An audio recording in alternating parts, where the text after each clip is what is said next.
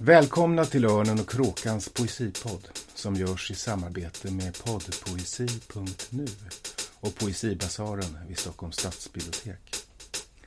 I den här podden samtalar kritiker, poeter och andra om aktuell poesi. Och så läser vi dikter förstås. Välkomna eh, allihopa, eh, publik och lyssnare till novemberavsnittet av Örnen och Kråkans poesipodd. Förra månaden spelade vi in på Kulturhuset Väven i Umeå. Men idag, som är den tjugoförsta november, befinner vi oss på hemmaplan igen. I Poesibazaren i Stockholms stadsbibliotek. Temat för den här månadens podd är läsa poesi. Och betoningen ligger då på läsaktens muntliga och kroppsliga aspekter. Vi ska lyssna på och diskutera några poeters inläsningar av dikter från sajten poddpoesi punkt nu.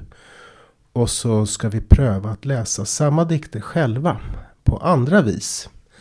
I en slags högläsningens rörelse in mot förståelse, tolkning, interpretation, hoppas vi. Med mig här idag, som så ofta förut, är Alice Thorburn, bibliotekarie, numera producent här på Stadsbiblioteket. Jag tänker, Alice, ditt förhållande till högläsning. Du, du har ju en två och ett halvt åring hemma och läser förstås mycket högt för henne. Men läser du högt annars också? Eller är det bara i samband med barn?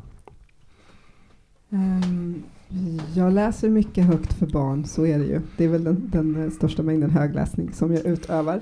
Men också poesi läser jag ofta högt själv om jag ska läsa eller om jag vill läsa en diktsamling.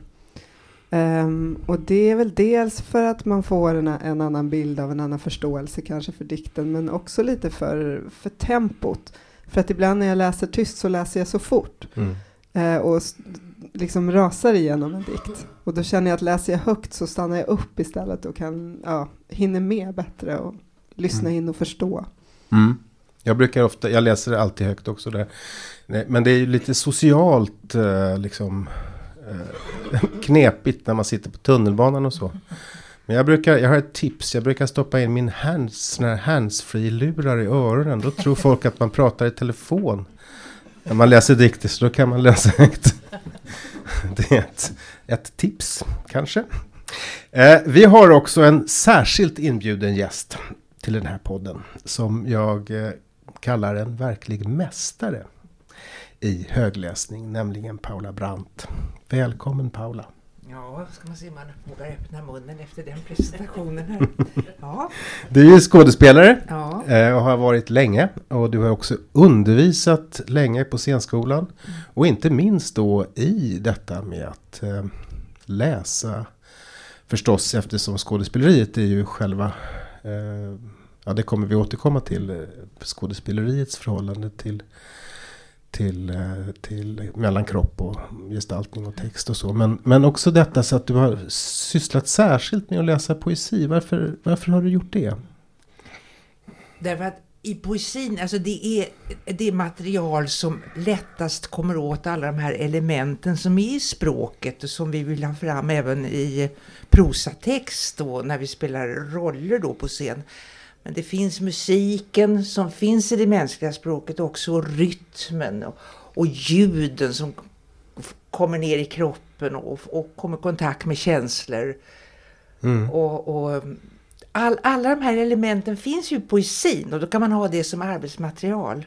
Men är det också, jag tänker, är det också ett sätt att förstå eh, texten?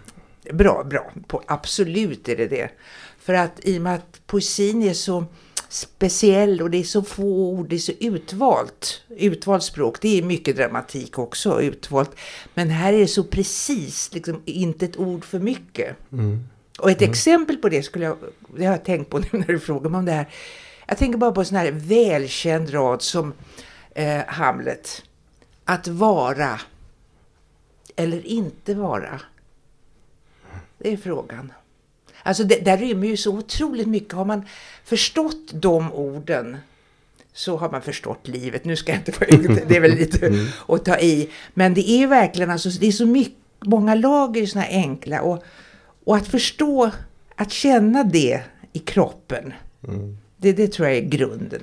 Men det är ju också, den rymmer ju också, om man tar den raden så rymmer den ju också en, väldigt många olika. Men man kan ju läsa den på ett, vad ska vi säga, åtminstone skenbart oförstående vis, att vara eller inte vara, det är frågan. Absolut. Eller man kan förstås läsa den, lägga betoningar på icke-varat eller varat, eller på frågan att vara eller inte vara. Det, det, det är frågan. Ja, det är det som är så bra. Ja. Att man kan göra den på så många olika sätt. Men också att förstå den på djupet. Alltså, visst, man kan sladdra iväg den. Ja, att vara eller inte vara, det är inget viktigt. Alltså, men, men man kan också stanna upp. Mm. Och, och se hur länge mm. kan jag hålla ut den här mm. pausen. Men då finns det väl också, tänker jag, det finns ju två moment i det här. Det ena är ju så att säga att... att genom rösten förstå det man läser eventuellt, eller världen eller vad det nu man förstår. Mm. Men det andra momentet är ju att eh, förmedla. Mm. Intressant. Mm. Som också är en, en, förstås essentiellt i skådespelarkonsten, att man, man ska, i någon mening ska man interpretera det man, texten, men sen ska man också förmedla det man har förstått i någon mening.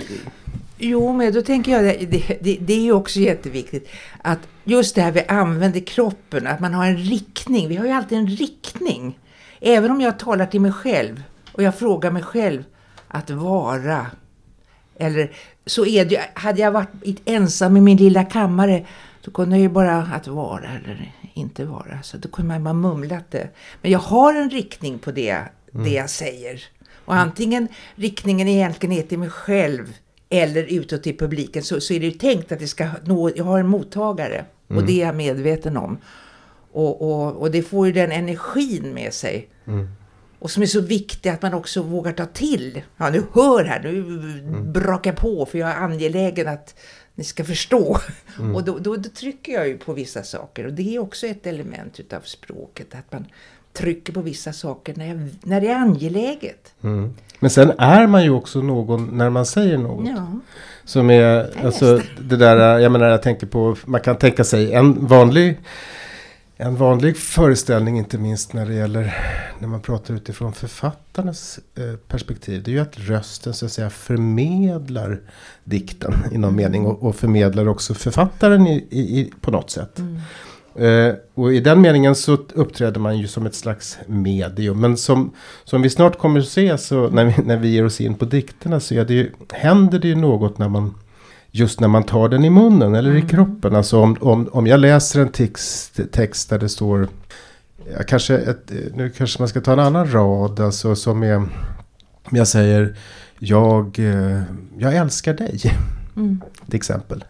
När man läser den i en, på en boksida, så är det ju de där de pronomina eller pronom, pronominella rörelserna. Vem är jag och vem är du i den här satsen?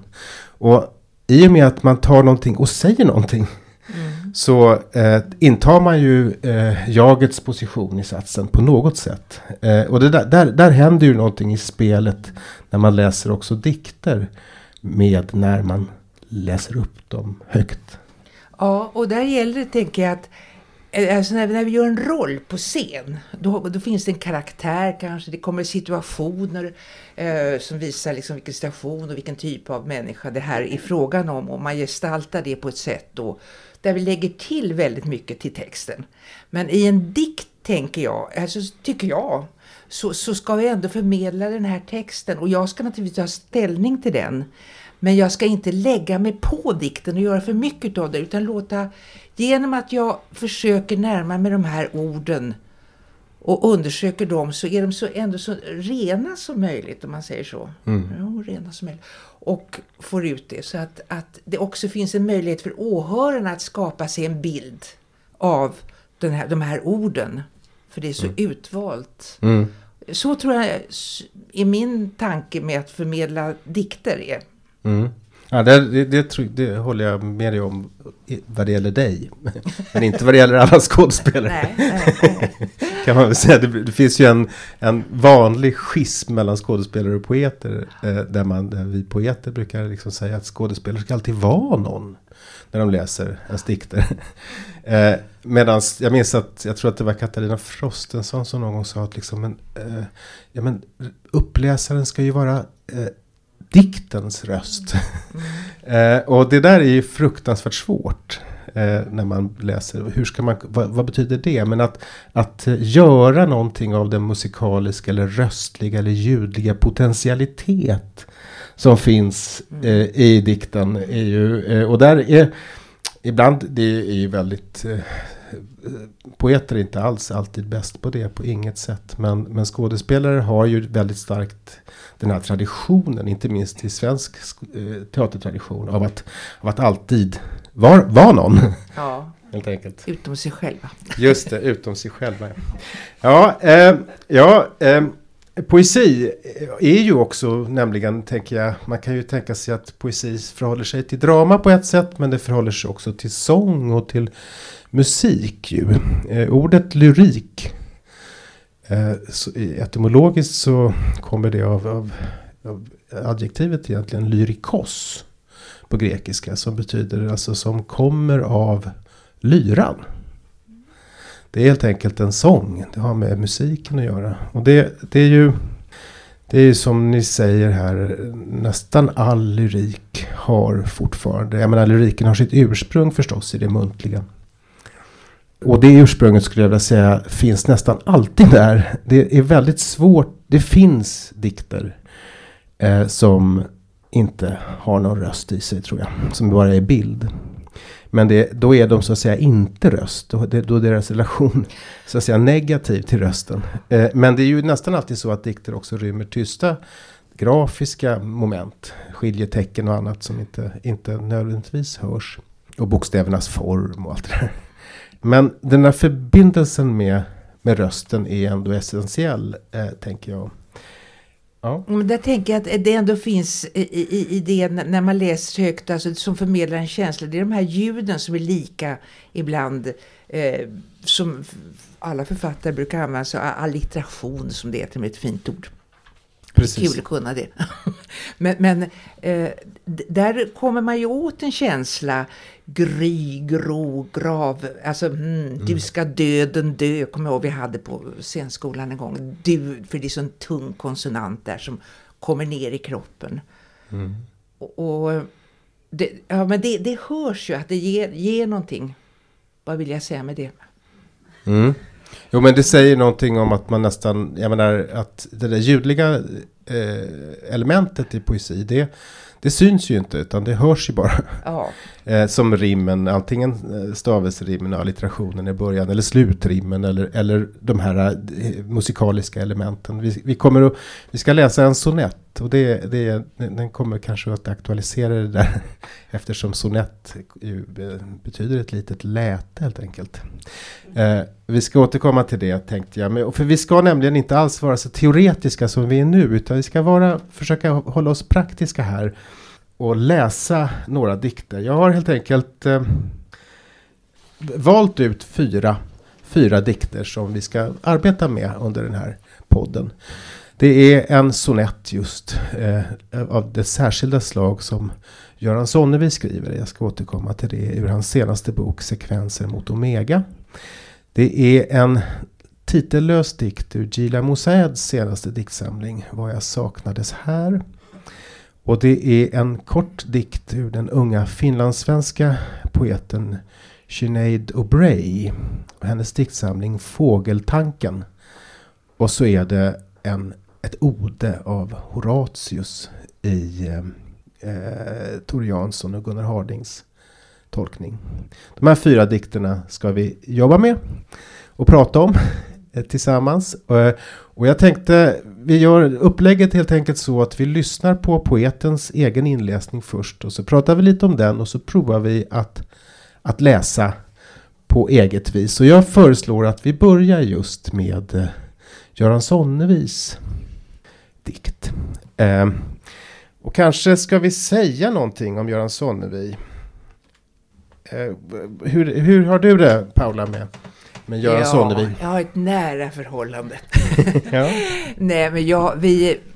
På sjuttiotalet var jag ju med i musikteatergruppen Oktober och vi använde oss jättemycket av Sonnevi. Han var alltså politiskt på samma sida som vi. Han är väldigt musikalisk. Vi kunde ha musik runt omkring och bredvid. Och ja, det var ju så jag lärde. Jag hittade igår faktiskt min första Sonnevi-bok från sjuttiofem. Det omöjliga, det, det omöjliga ja, ja, som, mm. som jag har läst. Och jag läste om den igår och kände bara att det, det är fortfarande lika aktuellt. Mm. Han är så otroligt musikalisk och, och innehållsmässigt också. Så man blir alldeles varm i hjärtat. Vad är du, Alice? Har du Göran Sonnevi? Ja, jag har läst bara hans senaste bok. Är det väl Sekvenser mm. mot Omega. Oh. Och vi har också haft en cirkel om den här i Poesibazaren. Mm. Eh, och det märktes ju verkligen då just att det är många, många av deltagarna har ju levt med Göran Sonnevi, vi verkligen lef, äh, läst honom he, mm. ja, hela livet. Um, mm. Man kan säga så här kanske, han, han debuterade nittonhundrasextioett um, eh, och har gett ut en lång rad diktsamlingar sedan dess, bland annat Omöjliga sjuttiofem, eh, till exempel Dikter utan ordning åttiotre, Mozarts tredje hjärna nittiosex. Och Oceanen tjugohundrafem. Och på ett sätt så formar hans poesi ett enda verk. Eh, det, hans, hans diktsamlingar är nästan alltid kronologiskt, eller vad säger, de rymmer stora tidsrymder. Så att den här debuten nittonhundrasextioett är till exempel eh, en chimär, därför att han ofta publicerar dikter från före debuten i sina, i sina se, senare diktsamlingar. Jag, jag brukar ibland, vilket han inte gillar, eh, kalla för hans verk för en monolit. Därför att den, den bygger just ett slags, eh, en, den bygger på någonting hela tiden. Men en monolit som talar eller sjunger, får man väl säga, i hög utsträckning. Eh, och, eh, i början på åttiotalet, jag tror att det var nittonhundraåttioett, så gav Göran Sonnevi ut en bok som heter Små klanger, en röst. Mm. Som är, där han introducerar just sonetten i sitt författarskap. Som man sen har haft i många böcker, nästan alla böcker tror jag faktiskt, eh, efter det. Men det är inte en sonett i, i, i, i vanlig mening, utan den har bara formen av en sonett. Den är alltså inte en, en jambisk eh, fyrtakting som sonetterna brukar vara med slutrim. Utan det är en, det är en gestalt, men det är en två fyra radiga strofer och två tre radiga strofer som den italienska sonetten. Och, men den, ja, den har helt enkelt ett förhållande till sonettens eh, form och framförallt till den där idén om att sonetten är en klang. Den är ett. Den är en gripbar klang helt enkelt. Det har med dess storlek att göra. Men vi lyssnar på honom när han läser själv eh, på sitt karaktäristiska vis, får man väl säga, i den här dikten som då står i Sekvenser mot Omega, hans allra senaste bok som kom förra året. I det strömmande regnet gick jag ut, lyfte upp den störtade tornsvalan från marken, medan jag talade till den. Den var alldeles stilla i händerna. Kastade den sedan högt upp, dess vingar bar. Den flög genom regnet, ut över heden, utåt mot havet. En annan tornsvala mötte i luften. Kanske klarade den sig. Kände den djupa glädjen.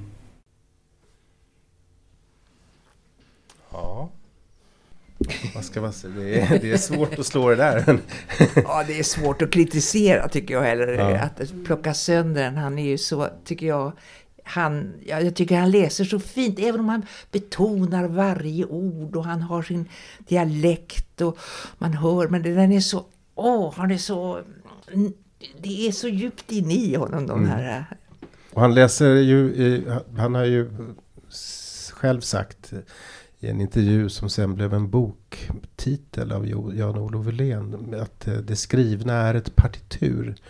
Eh, och det, det, det, det märker man ju tydligt. Men en sak om man ser den text som han läser, det är att han, han har ju inte alls, betonar ju inte alls eh, den radbrottet till exempel. Han lägger pauserna på helt andra ställen. Han gör andra, fras, andra fraseringar som är radöverklivande och så. Det är intressant tycker jag. Inte helt. Jag, jag tycker just, jag är just där lite mm. radfixerad och tycker om de där, att det är en utmaning att följa rad, rad, raderna.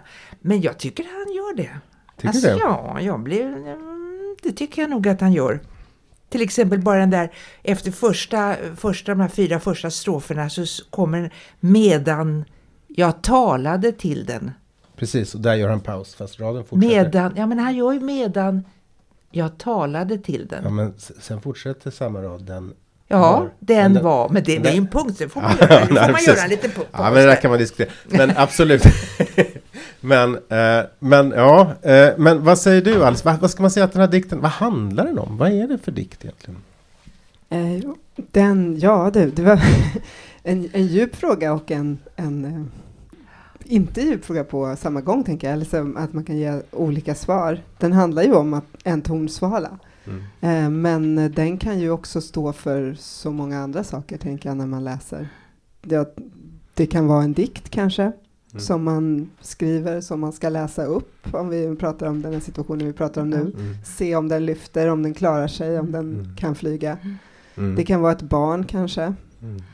Eh, hur ska det gå för ett, det här lilla barnet som jag lyfter upp, skyddar och sen ska släppa iväg på egna vingar. Det finns ju en, vad ska vi säga, religiös eller nästan kristen att släppa iväg fågeln. Och, och det, jag tänker ofta, jag tänker inte ofta, men jag tänker på den här dikten när vi lyssnar på den, att det finns ju en, det, den, har, den rymmer att, den börjar ju väldigt starkt vertikalt.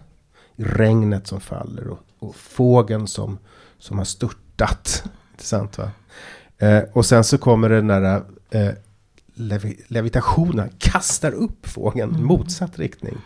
Men sen blir det ju också ett, ett, en horisontal när, när, när fågeln flyger iväg över heden. Och det där kan man, det, det tecknar ju faktiskt ett kors. Det finns, ett, det finns en, en slags eh, kristen eh, tycker jag eh, som ofta hos Sonnevi, även om han inte alls på det sättet är, är, är konfessionell konfessionell kristen, men så finns det en sån, ofta en sån symbolisk nivå tycker jag i hans, i hans dikter. Och jag hade det som jag tänkte, det var ju fina tolkningar, men jag tänkte mer att det var en känsla i honom, alltså jag utgått från, från den känslan han har mm. och liksom det är över nu och herregud, så man står i regnet och låter det strila och man kan känna det på huden liksom att, åh, det, det, för det är en så speciell känsla i det I, alltså i, i det strömmande regnet. Mm. Det känns ändå som det är lite varmt och så. Och så kommer den här befrielsen med någonting och att det är det är över och det, det bär. Alltså det, det, det är någonting han har gått igenom. Mm. Så kan jag också se det. Jag tycker det var fint där ni sa också. Mm. Så ser jag inte emot, men, men det finns det där pers- väldigt personliga tycker jag i den. Mm. Väldigt mm. stark känsla. Och just det, kan, just den sista raden kände den djupa glädjen va? Det kommer till slut efter väldigt mycket. Mm. Mm. Mm. Ja, jag tänkte på att jag nästan glömde bort regnet faktiskt. För att slutet av dikten känns inte regn längre utan det känns liksom klara ja, det, skyar ja, på något sätt. Ja, det har lyft. Ja. Men det som, apropå det religiösa som du pratade om innan, just den här den djupaste glädjen som finns just i den sista raden känns ju också eh, som man kan koppla till någonting sånt. Eh, och att den innan dess är väldigt... Eh, konkret egentligen, han berättar om vad som händer. Att den här lyfter tonsvalan och det regnar och han står på heden. Mm. Och sen kommer en känsla precis i slutet. Mm. Den här, den, kanske kände den den djupaste glädjen. Mm. Ska vi prova att läsa den? Ska du börja Paula? Åh oh, herregud. Ja.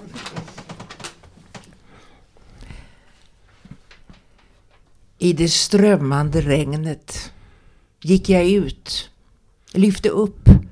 Den störtade tornsvalan från marken medan jag talade till den.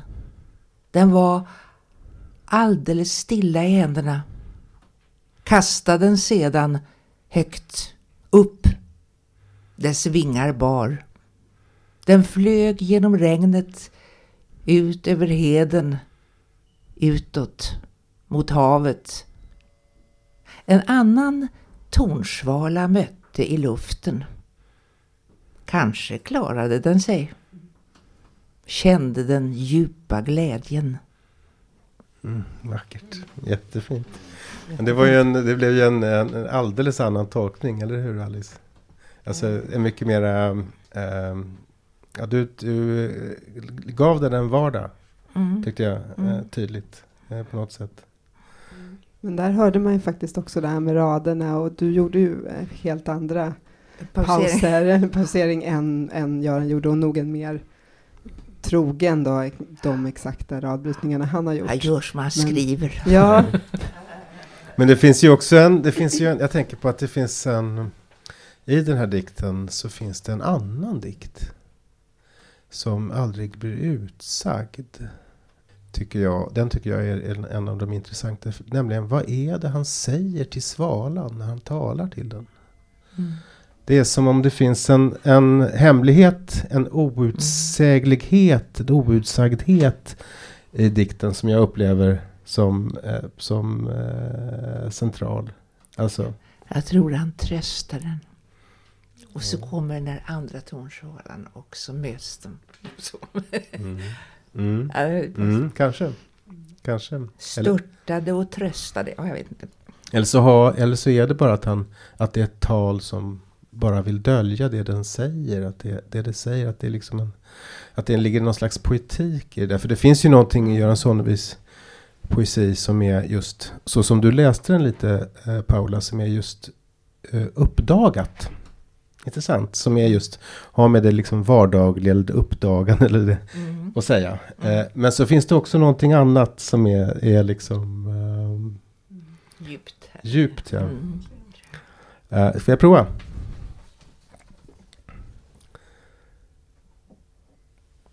I det strömmande regnet gick jag ut, lyfte upp den störtade tornsvalan från mark. Medan jag talade till den. Den var alldeles stilla i händerna. Kastade den sedan högt upp. Dess vingar bar. Den flög genom regnet, ut över heden, utåt mot havet. En annan tornsvala mötte i luften. Kanske klarade den sig, kände den djupa glädjen. Mm. Det var också väldigt fint. Men där var det någonting som hände utanför dig. Och jag såg bilderna väldigt tydligt. Alltså där du beskriver det här ja. som hände. Ja, kanske Eller, det. Är det, är det ja. Ja, jo, men det är sant. Där, där finns det ju en, en distinktion att, ja. vara, att liksom... Att man talar om någonting, att dikten sker utanför ja, en. Ja. Mm. Mm. Jag tyckte att den på ett sätt påminner om Görans läsning i lite, på ett sätt att den kändes lite sökande mm. och lite frågande, som jag tyckte om hans också, att det är någonting som han registrerar men han vet inte riktigt hur det ska gå, och det hör man redan i den första stroferna mm. även om det, det här kanske klarade den sig kommer först på slutet. Rent textmässigt så hör man det hela tiden i läsningen att jag... Mm. Ja. Är det inte också en... Jag menar, det, är, det finns ju någon Lazarus-moment här. Att, liksom den där, där ligger den där tornsvalan på marken. Eh, och, och impulsen är att han ska kasta upp den i luften. Eh, och inte att han ska liksom stoppa in den i ladan och sköta om den. Och liksom, utan den ska leva. Ja. Det är det som är en... Ja. Den får ju hjälp med det. Ja. Så det är väl ändå Lazarus? Ja, det är, ja. Ja, det, är det jag menar. Ja. Mm. Mm. Det är därför han talar tröstande till ja, den ja, innan. Ja, ja, så ska han kasta den. vill, någonting... vill du läsa den, Alice? Uh, ja, gärna. Jag testar. I det strömmande regnet gick jag ut. Lyfte upp den störtade tornsvalan från marken medan jag talade till den.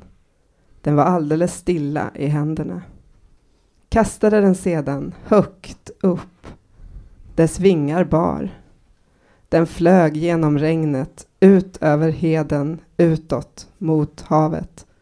En annan tornsvala mötte i luften. Kanske klarade den sig. Kände den djupa glädjen. Mm, vackert. Mm. Ja, jättefint. Mm. Mm. Ja, du, berätt, du, du, du valde att dra ihop uh, meningar. Det går ju också, va? Då, det blir mer berättande då, liksom att man återger någonting. Det blir det. Och det funkar. Mm. Men det är intressant med sån här, jag måste bara säga den här, det ser inte ni, på den, i den andra uh, strofen på tredje raden så står det kasta den sedan, komma, högt, komma, upp. Mm. Och det blir, för jag hör ibland att det blir, ibland blir det, för det blir för mig mm. också i början, kasta den sedan högt upp. Mm. Alltså binder man ihop det, då blir det någonting annat, högt upp kastar den. Mm. Men högt, jag kastar den högt och jag kastar den upp. Det är två olika saker. Mm. Och det är lite spännande bara att, mm. att det är det. Ja, och inte jag. minst därför att upp, det, det ser, ja. ser man i texten, ligger så att säga un, på raden under. Ja. Mm. Så att det finns en kontradiktion i det hela. Men eh, kära ja. vänner, tiden går så ja. rasande fort så vi, vi ger oss in på nästa dikt. Eh, och det är Sinéad O'Breys, eh, den unga finlandssvenska poeten. Hon är, när hon publicerade det här var hon bara nitton år gammal. Det var förra året, nu är hon tjugo. Och det är, en, det är hennes debut och det är en, en som, som då heter Fågeltanken. Den kom ut på förlaget i Helsingfors förra året. Och man kan säga att det är en...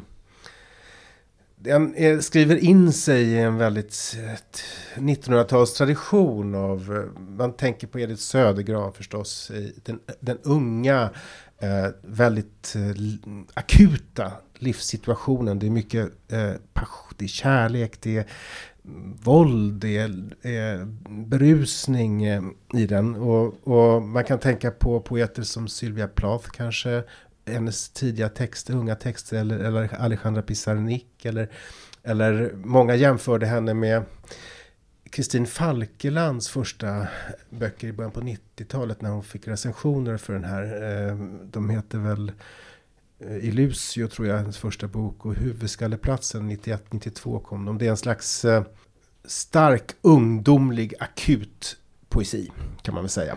Eh, och hon läser också på ett väldigt sätt, sådant sätt. Ni ska få höra henne. Här läser hon själv den här dikten.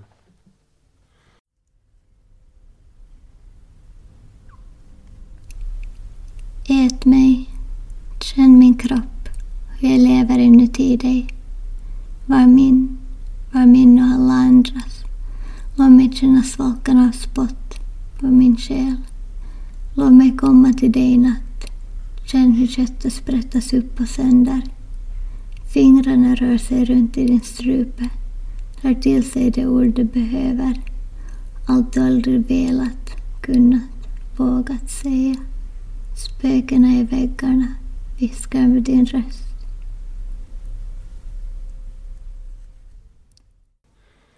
Ja, vad säger ni om den här dikten? Ja, det är intressant. Jag tycker det här är jätteintressant. Kan, kan jag börja? Ja.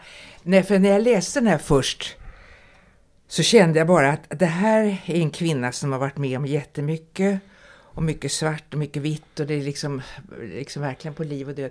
Men, och, och som jag också bitvis kunde känna igen mig själv ibland. Ja, nu kommer man in på privata saker. Men, men jag, jag kände mig verkligen, alltså den, jag tog till mig den verkligen. Och sen hörde jag på den. Och, och det är svårt att höra vad hon säger. För att, då förstår man, hon är ung. Hon, hon har ju inte vanan heller att läsa. Det, det, det, alltså det är ju så, va. Och sen så har hon ju en eh, kluven tunga. Som gör också att hon har klyvt sin tunga. Och det säger också någonting om, om smärtan i hennes liv. Alltså hon har delat sin tunga. Det kan man se på, på den här podden du har. Faktiskt har hon gjort det. Ja, mm. Så det är det här att tala med kluven tunga. Det är svårt. Men, men jag tycker den är väldigt stark. Men det, den är ju hemsk när man hör att, att när man vet att hon är nitton år. Mm. Så är, det, är, det ju, är den ju verkligen eh, på liv och död som det står någonstans i det du har skrivit om den. henne. Men, men, men jag, jag tog till mig den väldigt mycket. Mm. Det gjorde jag. Mm. Ja. Mm. Jag kan förstå, jag kan förstå vad hon gått igenom, fast då från en mogen kvinna då. Som jag trodde att det var. Mm. Mm. Ja, den är ju väldigt ganska obehaglig och ganska kommer nära inpå, tycker jag också. Mm. Alla de här mycket kroppsliga bilder egentligen som finns, och um, och som att det ändå, om man ska prata mer om det här med hur känn hur köttet sprättas upp och sönder, fingrarna rör sig runt i din strupe. Det låter ju väldigt obehagligt, och så är det nästan som att det finns någon njutning i det på samma gång. Mm. Um, ja, så vet jag inte om vi kommer in på, men jag har funderat också på det här, men det finns ju en du, ett jag och ett du i den här dikten, och vad eller vem som är det och vem dikten egentligen handlar om och sådär. Mm. Och ni som lyssnar kanske inte heller har hört dikten riktigt, får vi ja. tänka också, för det är ju svårt att höra den på när hon läser den faktiskt. Så att vi, vi läser den, vi vi läser den en gång till. Innan, Alice, vill du börja? Eller ska jag, ska jag, ska jag läsa mm. den? Ja, får se det här. Ät mig, känn min kropp, hur jag lever inuti dig. Var min, var min och alla andras. Låt mig känna svalkan av spott på min själ. Låt mig komma till dig i natt. Känn hur köttet sprättas upp och sönder. Fingrarna rör sig runt i din strupe. Tar till sig de ord de behöver. Allt du aldrig velat, kunnat, vågat säga. Spökena i väggarna viskar med din röst. Mm. Då blir det ju tydligare. Det är ju starkt. Det här är ju en sån dikt där man, eh, där man måste hantera de här jaget och duet i läsningen. Alltså ska man, ska man vara jaget eh, till exempel eh, i mera säga, skådespelartradition. Alltså så där ska man, om man skulle ställa, läsa den här på scen, vad skulle man göra då? Om det var liksom, ska man vara den här så ät mig, liksom, mm. känn min kropp, hur jag lever inuti dig och så. Eh, där finns det ju någonting som är, jag tycker att den, det, det är intressant eh, hur, det är ju vissa texter som man har svårt, man måste göra sig till en roll för att kunna mm. för att kunna utsäga dem, så att säga. Mm. Helt enkelt, för att annars så blir de en, en, en eh, annars tar man in dem i sin egen kropp och gör dem giltiga på ett sätt. Eh. Men det kan också bero på situationen också, var man lä- i vilken situation man läser, va? Mm, det är klart. Eller hur? Mm. För att, att i, ett, i ett rätt sammanhang så kan man nog gestalta det ordentligt med... Det är klart. Oh, liksom. Det är klart. Det är klart att det går. Men det är ju också, man kan ju tänka sig att det här är...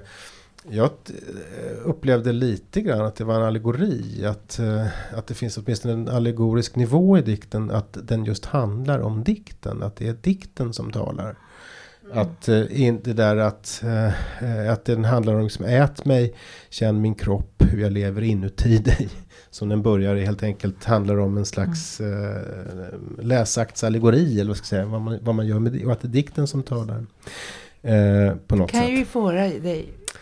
Ja, jag kan prova. Jag vet inte om jag lyckas göra den läsningen äh, rättvisa. Men. Ät mig, känn min kropp, hur jag lever inuti dig. Var min. Var min och alla andras. Låt mig känna svalkan av spott på min själ. Låt mig komma till dig i natt.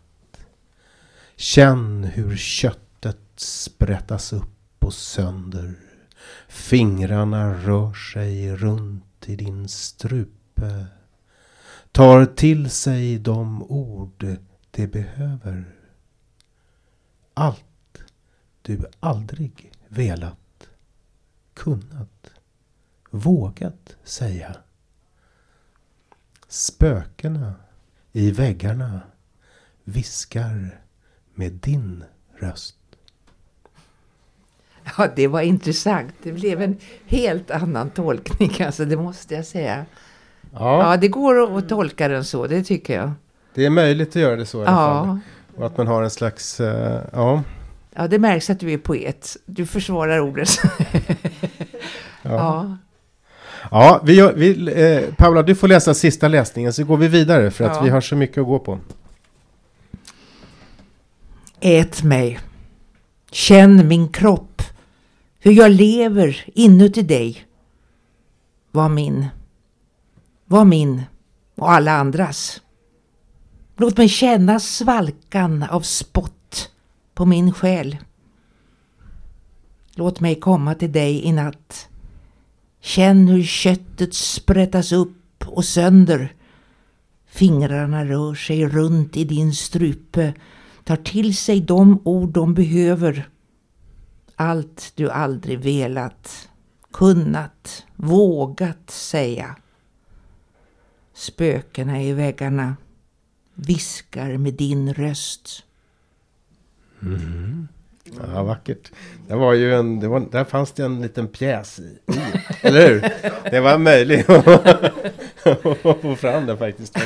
Jag skulle ha. Men det är helt olika liksom. Det ja. blir ju väldigt olika ja, det är ganska dikter spännande. Alltså.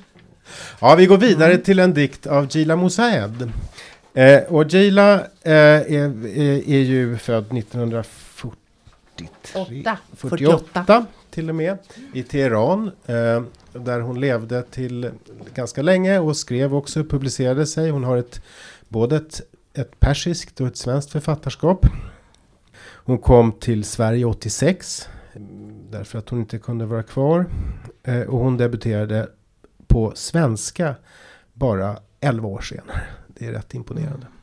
Med eh, en diktsamling som heter Månen och den eviga kon. Och sen har hon gett ut sex diktsamlingar på svenska ytterligare. Eh, och flera böcker förstås i, på, på persiska.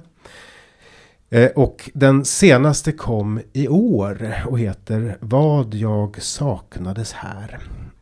Och ur den ska vi lyssna på en dikt som Jila läser själv så här.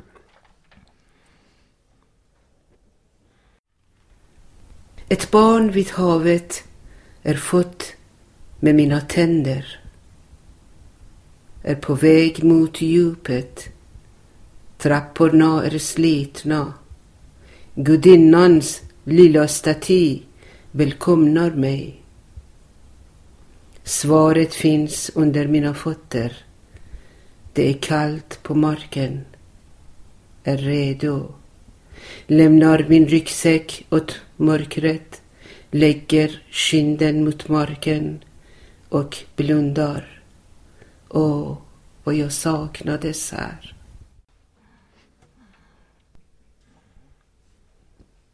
Här är en uh, komplex och gåtfull mm. dikt, eller hur? Mm.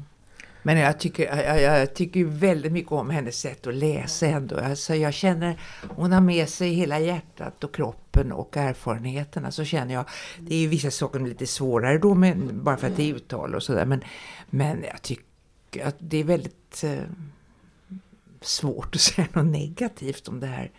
Möjligtvis att man kan alltid vila ännu mer i de här korta t- t- texterna. Det får aldrig gå för fort. Alltså, för mm. det är så mycket tycker jag i, i dem. Och bara första raden för mig så har jag en bild som kanske många har. Ett barn vid havet. Mm. Mm. Mm.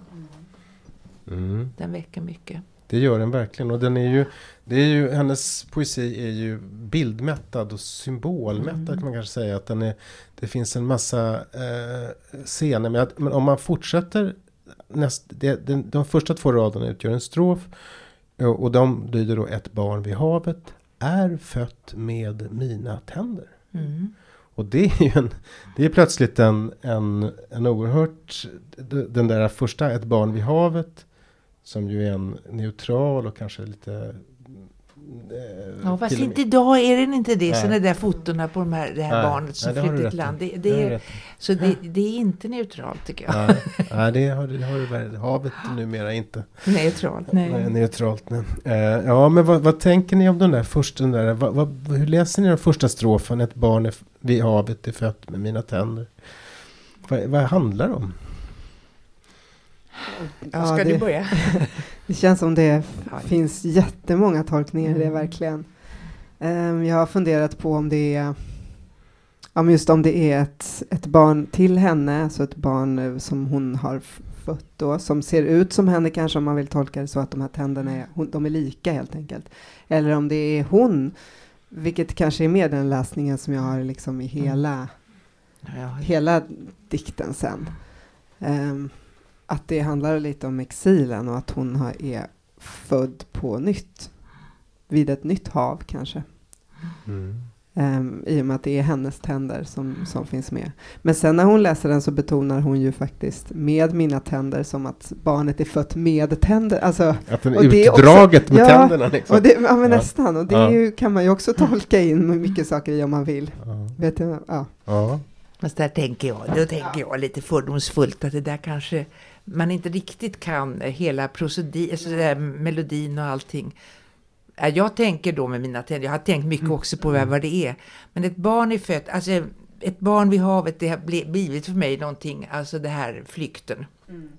Och att det kommer, men att det är också eh, så mycket smärta i det. Med tänderna, tänder kan man ha till att göra någonting, men det är också att man kan skrika, man biter upp tänderna, och det är den aggressionen och jag måste lösa det här och, och så det, ja, det är starka känslor tycker jag det är. Mm. Är fött med mina tänder, det har kostat mycket så. Mm. Bita ihop och inte kunna skrika. Ja. Får vi höra ja. Paula, läs din tolkning. Ja. Ett barn vid havet är fött med mina tänder. Är på väg mot djupet. Trapporna är slitna. Gudinnans lilla staty välkomnar mig. Svaret finns under mina fötter. Det är kallt på marken. Är redo. Lämnar min ryggsäck åt mörkret. Lägger kinden mot marken och blundar. Åh, vad jag saknades här. Så ja. blev det nu. Ja, men den, är, det är ju, den där sista raden är ju oerhört mäktig. Mm. Den är kraftfull. Men det finns mm. många, tycker jag, gåtfulla passager. Mm. Det ena, den där gudinnans lilla staty, mm. välkomna mig, den är ju intressant. Mm. Men också svaret, det tycker jag framförallt, mm. är, är, gåt, är gåtfullt. Om man nu svar kan vara gåtfulla. Ja. Eh, eh, så så vad, vad är det för jo, men då tänker jag att svaret är jag måste gå vidare. Jag måste... gå vidare. Jag måste fly. Även om det är kallt, det är jätte, alltså det är svårt. Och det är ju svårt det här. Hela att gå ner i djupet liksom. Trapporna är slitna. Här har många gått den här vägen. Mm. Men man har hjäl- hjälp någonstans. Så det är också en religiös gudinnan, lite, ja. ja mm. Om det är ens inre gudinna eller om det är en yttre. Det mm. spelar ingen roll. Men, Men jag tänker, är... er läsning är väldigt tydligt att det handlar om en flykt. Eller att det handlar om att man, man, den, är, den är på väg från någonstans. Ja. Och så kommer då den här framkomsten som ju är sista raden. Ja. Åh, vad jag saknades här. Som är en ja. slags eh, eh, mäktig liksom, eh, omvändning av dikten i, i sista ja, raden. Ja, det är det verkligen. Um, Men hon lämnar ju någonting. Och vad jag saknar så här. Nej, den, är, den har jag tänkt jättemycket på. Jag har inget svar på det. Men, men det är ju... Mm. Nej, hon lägger ju ändå... När hon lägger kinden mot marken och blundar. Då får jag den känslan av att ändå nu är jag framme. Nu har jag accepterat att det här kanske är min plats. Mm. Så det är lite så jag tänker kring den där svaret finns under mina fötter. Den här mm. platsen finns som jag är på nu. Mm. Och jag kan vara hemma här. Mm. också. Eller jag kan till och med ha saknats här då innan jag mm. kom. Vilket är mm. ett väldigt fint sätt att se mm. på se mm. på exil faktiskt. Att mm. platsen man kommer till får någonting också. Mm. Mm. Ja, jag har inte alls läst den lika starkt som en flyktdikt. Det kan jag säga. I den där ska jag säga, kontexten av som i vår samtidskontext. Utan jag har mer tänkte som ett slags får vi höra vad du har ett tillstånd. Ja, jag är inte säker på att jag kan. Um, jag läser den. Ett barn vid havet är fött med mina tänder. Är på väg mot djupet. Trapporna är slitna. Gudinnans lilla staty välkomnar mig. Svaret finns under mina fötter. Det är kallt på marken. Är redo. Lämnar min ryggsäck åt mörkret. Lägger kinden mot marken och blundar. Åh, vad jag saknades här. Ja, jag tänker det mer det. Som en slags, alltså en, en, en mycket mer allmän känsla. Alltså av, av, av den typen av, av att gå ut eller in i tillstånd eller liksom eh, att ge sig ut i, i, i jag kände det är lite inte. Spännande med det blir som en spännande resa ungefär tycker jag lite du ger känslan av att det är inte så farligt va? Nej. Utan... Men man gör ju alltid den där typen av att lämna sig och återkomma att jag menar, det, man gör det i drömmen och vakenheten, man gör det när man i resan, man gör det i, i relationer eller någonting som är, är liksom eh, att ge sig av och komma hem och en mm. slags eh, men det är klart. Men du, jag måste fråga mm. det var en betoning du hade här som betydde väldigt mycket plötsligt. Alltså ett barn vid havet eh, är fött med mina tänder, sa du. Du lyfte upp mina där. Ja, jag tänkte det. det man, men antingen så, det, det är ju den där typen av liksom... Eh, antingen får man välja att det är, är, är fött med mina tänder. Mm. eh, och det är ju en, det, då får man den där ambivalensen. Jag ville komma över den på något sätt. Ja, ja. Och, men då blev det som motsats ju. Det måste ja. finnas någonting som inte är mina då. Det är dina. Det är dina, precis. Ja, ja men precis. precis. Ja. Det är jag som styr över det här. Ja, men precis. Det, det är jag som är en... Eh, vi ska sluta bara. Nu, tiden har gått. Det så, timmen har redan gått. Och vi ska läsa till sist bara eh, Horatius ode. Ur den andra boken av Horatius oden, nummer, nummer tre. Eh, och då kommer vi till en helt annan eh, form av poesi. Nämligen till en metrisk poesi. Mm. Eh, men, men det, det är bunden vers. Men den här är ju bunden på latinskt och grekiskt vis. Alltså det vill säga i, på den tiden så räknade man inte eh, versen i accenter som man gör idag utan i kvantitet. Det vill säga hur lång tid det tog att uttala ordet. Och det där, eh, eh, det där vet man egentligen inte hur det lät förstås. Vi pratar ju så här och du och vi och då. Och det, man hör hela tiden accenterna. Men i, i, i den, den latinska och, gre- och grekiska versen så är det helt enkelt ordens längd som räknas. Eh, och jag brukar illustrera det eh, genom t- att använda pa och ping. Eh, så här. Och så här låter den alkaiska strof som... som eh, Uh, Horatius skriver på. Alkaios var ju en poet på sextonhundratalet på, på Lesbos samtida med, med Sappho som kom på den här strofformen. Så här låter den uh, då. Pa, pa, ping, pa, pa. Paus. Pa, ping, ping, pa, ping, pa. Pa, pa, ping, pa, pa. Cessur. Pa, ping, ping, pa, ping, pa. Pa, pa, ping, pa, pa, pa, ping, pa, pa. Pa, ping, ping, pa, ping, ping, pa, pa. Det är, det är den alkaiska versen. Eh, och eh, den alkaiska strofen låter lite annorlunda på när man omvandlar den. Det där beror på vilk, lite vilket språk man skriver till, vilken tradition man skriver den till. Men det, det finns en stark tradition som Gunnar Harding och Tore Janson har förhållit sig till eh, när de har översatt. Och nu ska ni få höra Gunnar när han läser det här ordet. Bevara sinnet lugnt när ditt liv är svårt. Men kom ihåg och lika så avstå från omåttlig glädje när du lyckas. Delius, du ska bli dödens byte, om du så lever sorgsen i all din tid, eller kan unna dig ett falernervin ur källardjupet när du vilar helgdagen lång i en enslig glänta. Varför vill pinjen fläta sitt grenverk med den ljuva poppen tätt till ett skuggrikt hägn? Och varför pålar bäcken ivrigt, forsande fram i sin krökta fåra? Bär hit parfym och vin och ett rikligt fång av vackra rosor som blommar allt för kort. Tid finns det ännu, innan ödets svarta gudinnor skär av din livstråd. Du ska gå bort från gårdar och hus du köpt, och villan invid den gula Tiberns strand. Du ska gå bort, och allt du samlat kommer en arvinge snart till godo. Om du är rik med anor från Inakos, eller en fattiglapp utan hem och släkt, det kvittar lika. Du blir ändå offer för obarmhärtiga döden.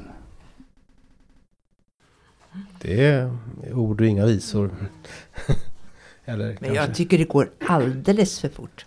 Mm. Ja. Han har lite stressat tycker ja. jag i början. Ja, det kan man kanske säga. Ja. Oh, det är en absolut. Det blir en sur gubbe som ska tala om hur vi ska göra sådär. Ja, fast jag tycker att han har en väldigt jag tycker att han har, han läser väldigt bra. Jag tycker att han har en väldigt uttrycksfull röst. Och han är liksom han ger, tycker jag, om, om vi ska återvända, ja. Katarina Frostensons eh, idé där om att ge dikten röst, så tycker jag att han gör det väldigt, även om jag håller med om att det går lite för fort. Det beror på, kanske ja. på att inspelningen är sådan. Ja. Men det är lustigt, för det, det, han ger ju lite karaktär. Nu när jag läste den här så tänkte jag, det här, och det var innan jag visste att det var Horatius, jag läste dem först bara så där. Det här är gubbe, tänkte jag. Ja. Mm. Men det där, inte för mycket och inte för lite. Och, ja. mm. och då är jag lite fördomsfull. Alltså. Men, men det får man vara min ålder. Tycker jag. Ja, men det, det är ju helt sant. För att det, det är ju en slags måttlighet. En, sån här, ja. en epikureisk måttlighet. Att jag menar, fånga dagen, carpe diem, var liksom, vi ska alla dö. Och vad är det som är nu? Och allt det där. Ja. Det är, en, det är lite det är måttlighetens, ja. liksom, om man jämför med Sinéad O'Breys eh, dikt som vi hörde ny, nyligen, ja. så är det en helt annan, ett helt annat temperament. Och ser du ju från Bibeln, det, det läser jag om sådana där predikar, förfänglighet, allt är förfänglighet. Liksom. Det, det ja. finns mycket tradition, ja. men det är ju hisnande att den är så, så modern ändå. Ja. Och det är ju, Horatius är ju, som jag för snabbt får säga det, alltså på århundradet före Kristus, den romerska mm. guldåldern. Ja. Det är det verkligen. Ja, ja det, det, det. Men eh, eh, eftersom tiden har gått så långt ja. eh, och vi måste sluta, så tänkte jag att eh, läs den du, Paula. Ja, oj. Så ja. får vi höra tempot. Bevara sinnet lugnt när ditt liv är svårt. Men kom ihåg att likaså avstå från omåttlig glädje när du lyckas. Delius, du ska bli dödens byte. Om du så lever sorgsen i all din tid, eller kan unna dig ett falärnervin ur källardjupet när du vilar, helgdagen lång i en enslig glänta. Varför vill pinjen fläta sitt grenverk med den ljusa poppeln tätt till ett skuggrikt hägn? Och varför pålar bäcken ivrigt, forsande fram i sin krökta fåra? Bär hit parfym och vin och ett rikligt fång av vackra rosor som blommar allt för kort. Tid finns det ännu innan ödets svarta gudinnor skär av din livstråd. Du ska gå bort ifrån gårdar och hus du köpt och villan invid den gula Tiberns strand. Du ska gå bort, och allt du samlat kommer en arvinge snart till godo. Om du är rik med anor ifrån Inakos, eller en fattiglapp utan hem och släkt, det kvittar lika. Du blir ändå offer för obarmhärtiga döden. Mm. Ja, det är, det är snyggt. Det är ja, det... snyggt. Ja, men det, det är ju någonting. Jag vill säga att det, no, någonting om den här dikten ändå eh, som vi, jag tyckte att eh, det blev tydligt när du läste. Jag tycker att den intressanta frågan i dikten är de två mittenstroferna. Där han frågar om, om naturen. Varför mm. vill pinjen fläta mm. sitt grenverk med den ljusa poppen? Mm. Alltså, eh, som är, det är liksom, där försvinner en sorts mm. gubbighetens, liksom det, han har förklaringar ja, på ja, allt. Det och det, det öppnas istället en slags förundran. Ja. Det, det tyckte jag du fick fram fint i din ja, läsning. Bra, för att det, det var meningen. Ja. För de är så vackra de, och på, bäcken som pålar forsande fram och så. Det, det tycker ja. jag är väldigt vackra. Mm. Ja. Ja, eh, nu måste vi tyvärr sluta. Vi skulle ha kunnat prata mycket mm. till eh, och Tack Paula och tack Alice. Eh, och eh, jag, den här podden kommer att sluta med att vi eh, spelar upp alla poeterna när de läser sina dikter igen. Eh, tack ska ni ha.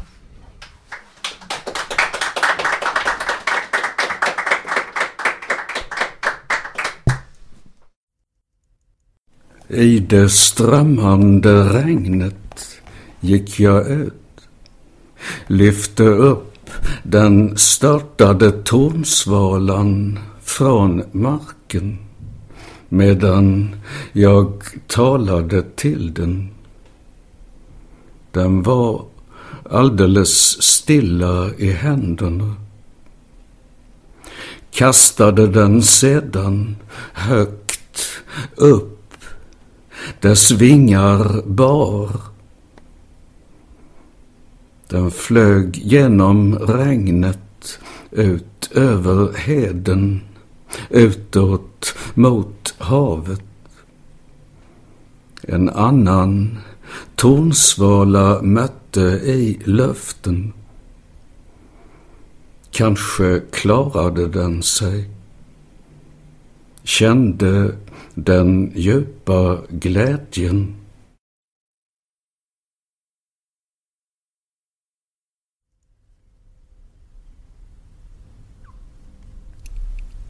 Ät mig, känn min kropp, hur jag lever inuti dig. Var min, var min och alla andras. Låt mig känna svalkan av spott på min själ. Låt mig komma till dig natt. Känn hur köttet sprättas upp och sönder. Fingrarna rör sig runt i din strupe. Hör till sig det ord du behöver. Allt du aldrig velat, kunnat, vågat säga.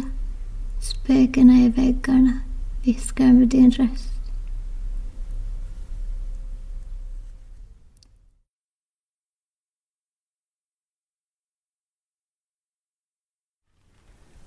Ett barn vid havet är fött med mina tänder, är på väg mot djupet. Trapporna är slitna. Gudinnans lilla staty välkomnar mig. Svaret finns under mina fötter. Det är kallt på marken. Är redo. Lämnar min ryggsäck åt mörkret. Lägger kinden mot marken och blundar.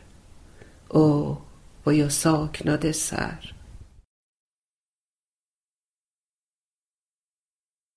Bevara sinnet lugnt när ditt liv är svårt. Men kom ihåg och lika så avstå från omåttlig glädje när du lyckas.